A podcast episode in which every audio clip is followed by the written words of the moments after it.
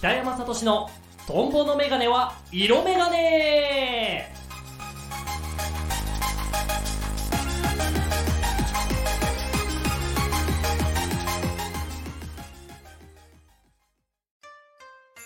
明けましておめでとうございます。トンボのメガネは色メガネ、えー、にせんにじゅうよねん一発目いちがつついたち配信でございます。今年もどうぞよろしくお願いいたします。てなわけで、えー、にせんにじゅうよねんね、えー、明けました。ついにね、新しい年のスタートでございます。にせんにじゅうよねんはまあね、えーまあ、東京オリンピックからそんなに経ってない気もするけどね、えー、また新しいオリンピックの年だったりしますね。皆さんやっぱスポーツイヤーということでね、えー、この冬お正月太りね、今からしていくぞという方々もね、たくさんいらっしゃるかなとは思うんですが、まあちょっとでもね、あの、その、世間のスポーツ熱にあやかって、ちょっとでもね、身を引き締めて、ね、この私、トンボも、ほんとね、私は冬、むくむくと大きくなるので、ね、えー、皆さん、ちょっとずつ、あの、引き締めてね、いければいいなぁ、なんて思います。まあ、そんなにせんにじゅうよねん、えとで言うとね、えー、木の絵辰ね、辰年でございますね。そんなわけであの私トンボね、私もねあの辰年なんでございますね。辰年生まれで、まああのせっかくね、まあ、何回目生まれて何回目かの辰年ですよまあというわけでね、まあ年男というわけで、まあ今更ね、今更だけど。その辰年に生まれたね、私は一体どんな人間なのか、えー、辰年生まれの性格って大体こんなんだよみたいなのがね、あのネットにあったのでここでちょっと一回自分とね照らし合わせてみようかななんて、あのー、思っております。ちょっとね聞いて、えー、辰年生まれの方はね、あの先見の明があり人の先を行く人です。もうなんか悪いようにはね聞こえませんね。で、周りには多くを語りませんがスケールの大きな夢を持っています。あ、なんかね隠し持った野心、ちょっとかっこいい感じで、ワイマイペースで我が道を行く性格で、つかみどころのない人だと思われることが多いです。うん、めっちゃマイペースだと思うわあ、まあ我が道を言ってんのかな、まあ言ってるかねえ、こんな風にラジオやってるしまあつかみどころはまあねそんなないとは思ってないけども、まあねどうなんでしょうで、えー、さらに、えー、活動的で行動力があり人との出会いもたくさん経験してます。まあまあまあまあ、うーん、ちょっとね割と私は出不精だったりするところもあるけども、まああのいい出会いというかね、あのいい方とは巡り合ったりできてんのかなとは思います、きっとあとは、えー、嫌なことを根に持たず裏表がない性格です。これはどうかな、俺は裏表多分ねあると思う自分で言うのもなんだけどね、あの結構ね根に持つと思う、そこそこだからなんだろうな、ちょっとさ、よくなんだろう、男子男の人とね女性が喧嘩すると、女性は結構昔のこととかを持ち出してね、あの言ったりとか言うじゃん。けど俺も多分そのタイプだと思う結構昔のこと引っ張り出して言っちゃうタイプかなとは思うけど、まあまあまあ。で、次が、えー、おおらかな雰囲気で、周りからリーダーを任されることも多いでしょう。どうどうかな、あんまり俺リーダーっていうタイプじゃないかな。まあ、おおらか。まあ、あの、争いを避けようとはするかな。あの、喧嘩とか怖いから。で、えー、そもそも辰年はリーダーシップを取りたがる性格。なので公私ともに自ら先頭に立って活躍しようとする人が多いです。どうどうかな、なんか私そんなね、リーダーシップ取るタイプではないんだけど、あの、なんだろう、周りにリーダーシップを取る人がいなかったら、あの、しょうがないなと思って、なんか、場をまとめようとするタイプかも。なんか、なんか、あの、サブみたいな。なんかあの、気質的には、あの、何?常にサブリーダーみたいな気質かもしれない。私はね。なんか、普段はやらんけど、なんか、必要かなと思ったらちょっと、いや、ひょこっとそういう部分のね、一部を出すかもしれないね。で、えー、一方で辰年はプライドが高く負けず嫌いな一面もありますと。あー、でも、ね、なんか、勝手に傷ついたりしてるかもしれない。勝手にね、なんか、あの、劣等感を抱いて。それね、めんどくさいやつなのよ、私は。で、えー、普段はおおらかでいい人なのにスイッチが入ると徹底的に人と争って勝ちに行こうとする。向きになると手がつけられないという印象を持たれることもしばしばと。ね。えー、あー、でも、急に、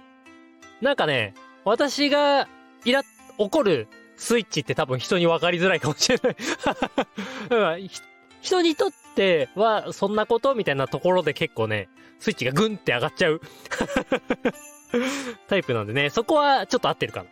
と思いますね。まあ、ただね、まあまあまあまあ、あの、辰年でね、あの、狂って、くくってっからね。そんな、あの、私と同年代の人が全員全くね、同じタイプなわけはないのでね、まあ、そういう一面もあるかな、くらいに思っていただければ、ね。まあ、なんで、まあ、例えばね、まあ、今年今、ね、あの、妊娠中の方とか、今、もうすぐお子さん生まれるよっていう方たちは、きっと辰年生まれになるでしょうから、きっとね、こんな、ベイビーたちが、いやね、私ほどめんどくさいベイビーではないでしょうけど。てか、わ、私もそんなに多分、あの、幼い頃は、あの、何?めんどくさいやつではなかったはず。あの、年を取るごとにめんどくさいってだけだから。まあまあまあまあ、あの、そんなね、あの、辰年ベイビーもこれから、たくさん生まれると思いますのでね。まああの、こんな辰年のやつをね、見かけたら、あ、ちょっとそういうめんどくさいところの、あるやつなんだなぁと思ってね、あの、あたた、温かい目で、あの、接していただけると、えー、辰年一同を代表してね、ありがたいなぁなんて思っております。まあ、そんなわけでね、えー、このにせんにじゅうよねん、一発目の配信もね、まあ、ちょっと皆さんに、あの、多めに見ていただきながら、あの、進めていきたいなと思います。ってなわけで、この番組では皆様からのね、コメントやいいね、メッセージなども今年にせんにじゅうよねんもしっかり大募集しています。番組へのコメント、いいねなどを送るには番組ページ内にあるメッセージを送るボタンやいいねボタンをご利用ください。パソコンやスマートフォンでご利用いただけますので、皆様からのご意見、ご感想、リクエストなどぜひぜひお待ちしています。それでは、トンボのメガネは色メガネ。え、今年もね、にせんにじゅうよねん、今年も元気よくスタートです。この番組は In Reality the Dream ミュージックゼロチャンネルの提供でお送りします。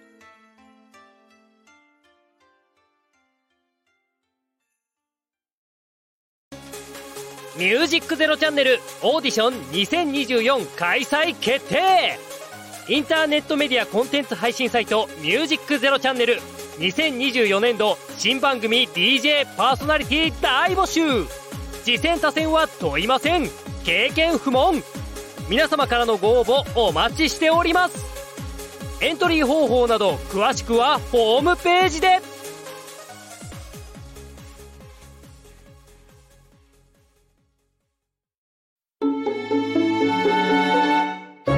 ミュージックゼロチャンネルトンボの妄想ナレーションションション。はい、というわけでね、にせんにじゅうよねんも、えー、トンボの妄想ナレーションのコーナーが始まりました。このコーナーでですね、えー、昨年から引き続き同じスタンスであのね、私がまあその時々にね、まあ応じたまあナレーションをね勝手に作って勝手に発表していこうというねコーナーになっております。そしてね、まあ、今ね、もう絶賛お正月中という方も多いんじゃないでしょうか。まあね、あのついたち配信になってますんで、もう元日配信でございますよ。なんでね、えー、まあその、まあ、お正月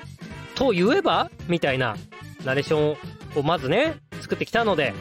まあ、お正月といえばね、食べるのはあれでしょうとまあそんなね、あれでしょうというナレーション、まあ一旦これ聞いてもらいましょう。ってなわけで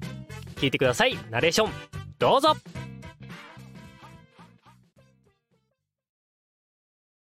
皆さん、今年はもう食べましたか？黄色くて甘みがあり、ふわふわの食感。正月のおせち料理の定番、伊達巻き。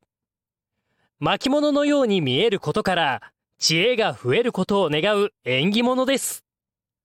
作り方は、揉みつぶしたはんぺんと溶き卵を合わせ、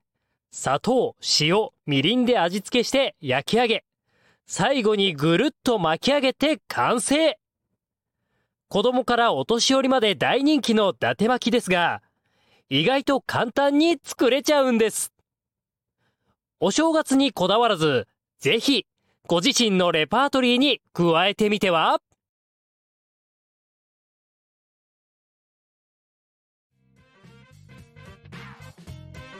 はい、というわけで聞いていただきました。ね、えー、私のね大好きなおせちの一品、伊達巻きのねお話でございました。ね、なんか俺の中ではおせちでやっぱあの伊達巻きと数の子は二強あのもう段違いで、もう段違いでもう美味しいあのおせち料理に分類されてるんですけど、皆さんのねお好みはいかいかがですかね、てか伊達巻きがね、あのまあ卵料理だっていう認識はあった。で、まあ俺のね食べてたやつ、ちえこの食べてたやつはもう結構甘めに作られてるやつで、なんかもうね半分デザート感覚みたいなイメージだったのよ、本当に。だからあの伊達巻きがね卵料理でありながら魚料理であることを知った時の衝撃たるやははは、はんぺん使ってんのと思ってあ、このふわふわはんぺんだったんだっていうね、あの驚きは凄まじかったね。だからなんかね、本当にタンパク質が豊富でね、あの何砂糖をちょっと控えれば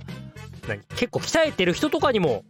いいんじゃないの？伊達巻きはね、卵も取れて魚のタンパク質も取れて、なかなかねあのいい食材かなと思いますので、皆さん伊達巻き、ね、正月じゃなくても別に食べてもいいんだから、皆さんちょっとね作って食べましょう。私もなんかね前作ってみたいなと思ったんだけど、結局未だに作ってないのでね、えー、皆さんぜひ今年こそは伊達巻きをね、あの日々のおかずの一品に消化させれるようにできたらいいななんて思います。なんで、まあ、こんな伊達巻きのレシピ美味しいですよみたいなのもあれば、ぜひね教えてほしいななんて思います。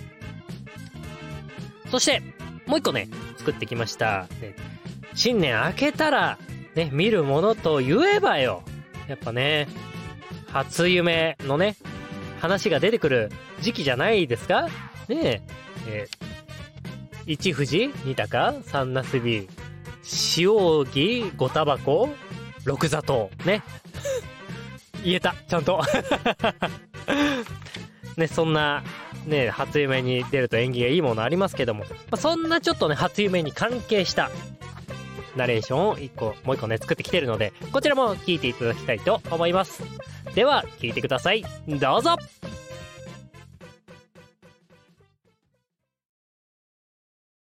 新年を迎え初夢を見たという方も多いのではないでしょうか。中にはその初夢があまりいい夢ではなかったなんて方もいるのでは？あなたがいい夢を見られなかった原因、もしかしたら枕のせいかもしれません。睡眠時の姿勢や首の置き方などにストレスがあると、快適な睡眠を行えず、それが夢にも現れているのかも。血流や呼吸をスムーズに行え、負担の少ない自分に合った枕を利用することで、夢の中でも目覚めた後も幸せな時間を手に入れられるはず。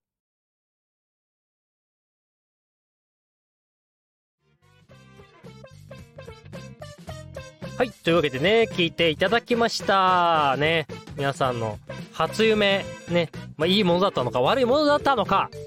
ということでね、まあ、それを改善しようともう遅いかもう見ちゃったから初夢だからね、もしまだ見てない方は今のうちに枕をね、いいものにすることで、自分に合ったものにすることで初夢ね、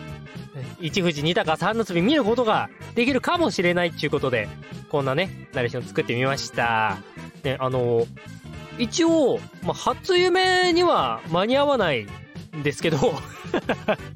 あのいちがつのむいかが、えー、ピローね、えー、いちがピンででろくがローでピンローでピローで枕の日らしいですね、いちがつのむいかが。まあそんなこともあってね、今回こんなちょっと初夢とね枕を合わせたナレーションにさせていただいたんですけど、あのー、最近私ですね、あの枕がねなんかいらなくなってきたというか、枕がない方がなんか首が首の調子がねいい気がするんですよね最近。なんかあのだからなるべく頭を下にしたいんでしょうねきっとだからあの私小学校のねほんと中学年、いや高学年、まあ、小学校の間くらい枕いらない人だったんですよ。だからなんかね戻ってきたなんか人間年取ると子供に戻ってくみたいな話もあるじゃないですか。だから私もなんかね折り返してちょっと今小学生くらいに戻ってるかもしれないなんかねそんなでもね、ま、枕がねいらんのですよ。だからあの普通にね仰向けでいるときは ま, まず普通にいらなくて、でちょっと横向くときなんかは自分の腕でねちょっと枕みたいにしてやれば全然なんか十分になってきちゃって、なんかね最近枕がいらないお年頃の友でございます。なんかそんな私にもいい枕あったらちょっと教えてほしい。その枕がいらないくらいの人に必要な枕あんのかそんなもんっていう話なんですけどまあそんなこんなでね、まあ皆さんでねいい夢を見ましょうということで、私もねまだこの収録をしてる段階ではね初夢見れてないんで、まあいい夢を見れるようにちょっとね尽力していきたいななんて思いますので、皆さんね、まあ、まあ初夢に限らずね、まあいちねん通していい夢を見てみたいものじゃないですかというわけでね、まあここらでナレーションのコーラコーナーは終了ということで、一旦ね、えー、シーエム の方に入っていただこうと思います。てなわけで一旦コマーシャル。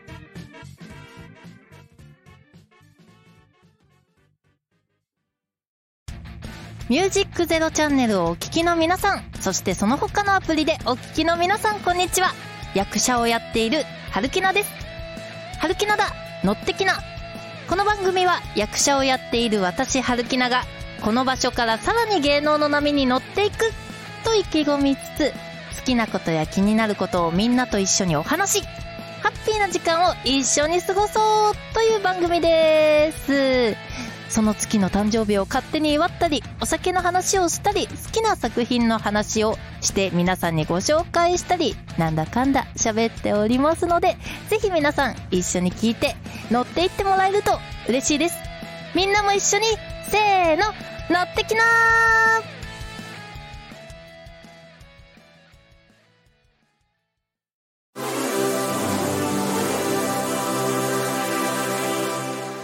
ミュージックゼロチャンネルロケしちゃいました。は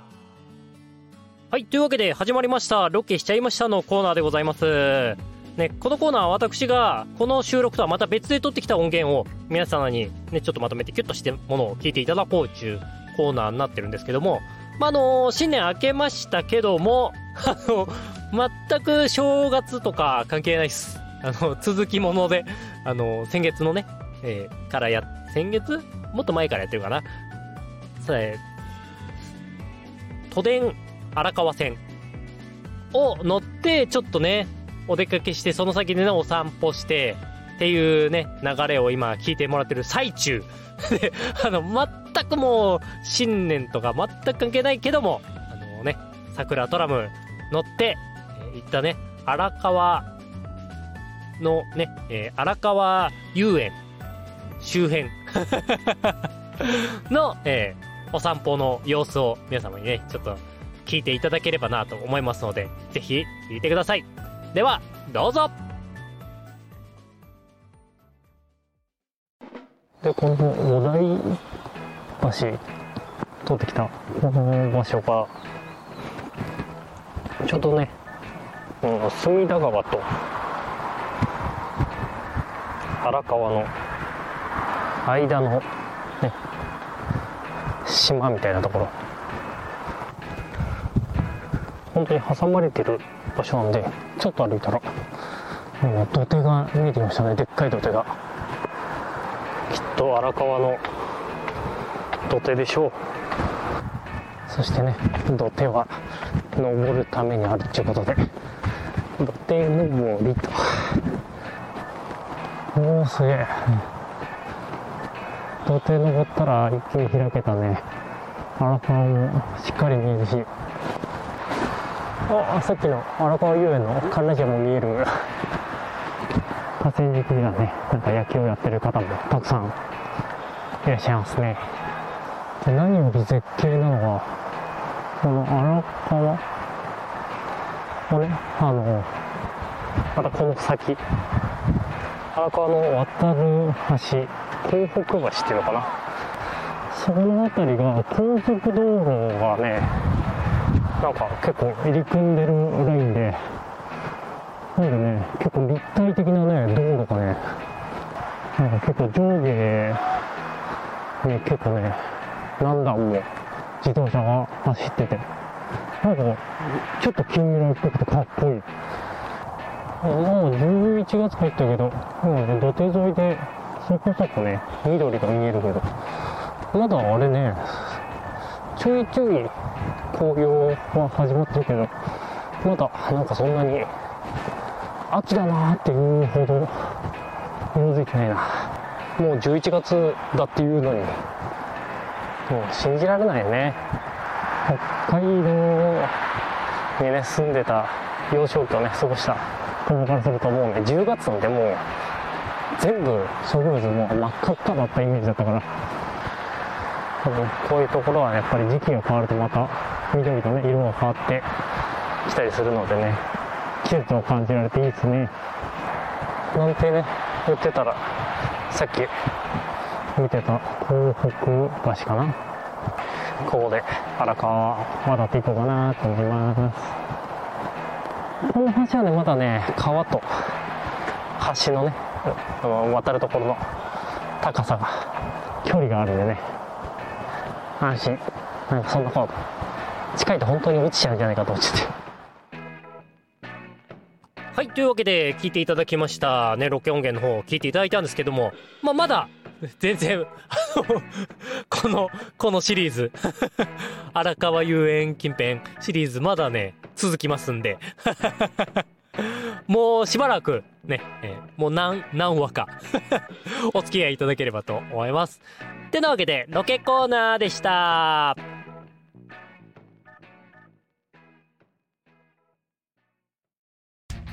ミュージックゼロチャンネルをお聞きの皆さん、そしてその他のアプリでお聞きの皆さん、こんにちは。役者をやっている春木菜です。春木菜だ、乗ってきな。この番組は役者をやっている私春木菜がこの場所からさらに芸能の波に乗っていくと意気込みつつ、好きなことや気になることをみんなと一緒にお話し、ハッピーな時間を一緒に過ごそうという番組です。その月の誕生日を勝手に祝ったり、お酒の話をしたり、好きな作品の話をして皆さんにご紹介したり、なんだかんだ喋っておりますので、ぜひ皆さん一緒に聞いて乗っていってもらえると嬉しいです。みんなも一緒にせーの乗ってきな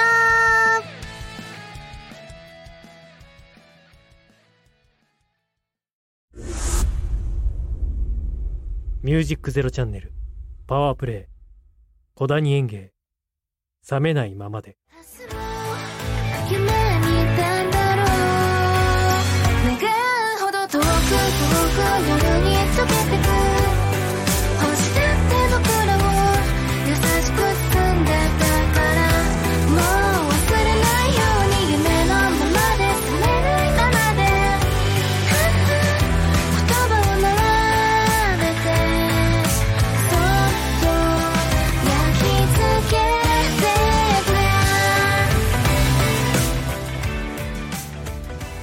ミュージックゼロチャンネルパワープレイ小谷園芸冷めないままで。ミュージックゼロチャンネル新年一発目の配信ももう少しでね、あのおしまいのお時間ということでね、あのまあもうちょっとだけ喋り足りないことをちょっとおごそかにお伝えできればなと思っております。いや、お正月ね、まあ今、真っ只中の方も多いのかなと思いますけども、まあ、あの、今年はね、割と連休取れてる方多いんじゃないですかね、あの、月曜日が元日でございますから。なのでね、まあ、このいっしゅうかん丸々休みにして、で、そうなると、えー、ようかが成人の日でね、お休みでございますので、で、なんでここのかから仕事始めたっていう方も結構いらっしゃるんじゃないですかね。そしたらね、いっぱい休めてね、う、うーんとお正月気分を味わって皆さんね、まあ、多少声太っていただいてね、みんなが声太ればね、あの多少私もあ、まあこれくらいなら大丈夫かなと思いますんでそうね、あのね、声太るで言うと、あの、今なんかね、最近ちょっと、あの、年越しそばに対抗して、年明けうどんという文化というか言葉が、ちょっとずつ今出始めてると、あの、伺っております。まあ、なんでね、まあ、年明けてから、ね、皆さん、まあ、年越しの時は、皆さんおそば食べたと思うんですけども、ね、年明け、まあ、おせちね、終わったくらいでいいんじゃないですかね。まあ、ちょっと口直しじゃないですけども。おうどんね、皆さんでちょっとすするのもいいのかななんて思っております。で、まあ、あの、まあ、さっき成人の日がもうすぐっていう話もね、ちょっと出ましたけども。まあ、あの、ね、ちょうど、元日がね、ついたちが月曜日なんでね、もうすぐに成人式来ちゃいますんで、新成人、新成人って言わないのかなんか、もう、あれらしいですね。その、成人年齢がじゅうはっさいになりましたから、もうあの、成人の日というよりかは、その、会自体も成人式じゃなくて、その、二十歳を祝う会とかでやってるところもね、結構あるみたいですから。まあ、なんで、まあ、新二十歳世代の方。ね、まあ、なかなかちょっと忙しいかなとは思いますけども。ね、お正月終わったらすぐ、なんかまた、振り袖みたいなの着て、ね、なかなか慌ただしい一週間になるかなとは思いますが。で、なんか、その、じゅうはっさいで成人式やろうかみたいな話もあったけど、なんか、そのちょうどね、受験が被るっていうのもあってね。まあ、あとお酒が飲めるのもはたちからだしっていうのもあって、まあおそらく、まあ、しばらくは、はたちの方が、ね、えー、その、旧成人式をね、あの、やるような流れは続くんじゃなかろうかなと思いますので、まあね、えー、まあ、はたち過ぎてる方は、成人式終わったらお酒飲んで、楽しい時間をね、過ごしていただければいいのかなと思います。そしてあの、受験生、あの、大学受験を控えてる方は、これもね、割ともうすぐ、あの、大学入試、大学入学共通テストがね、じゅうさんにち、じゅうよっかに、ありますんで、皆さんね、えー、風邪などひかぬように体調管理してね、えー、しっかりと試験に挑んでいただければと思います。てなわけでね、えー、この新年一発目の配信は、まあ、こんなところで締めさせていただければいいかなと思っております。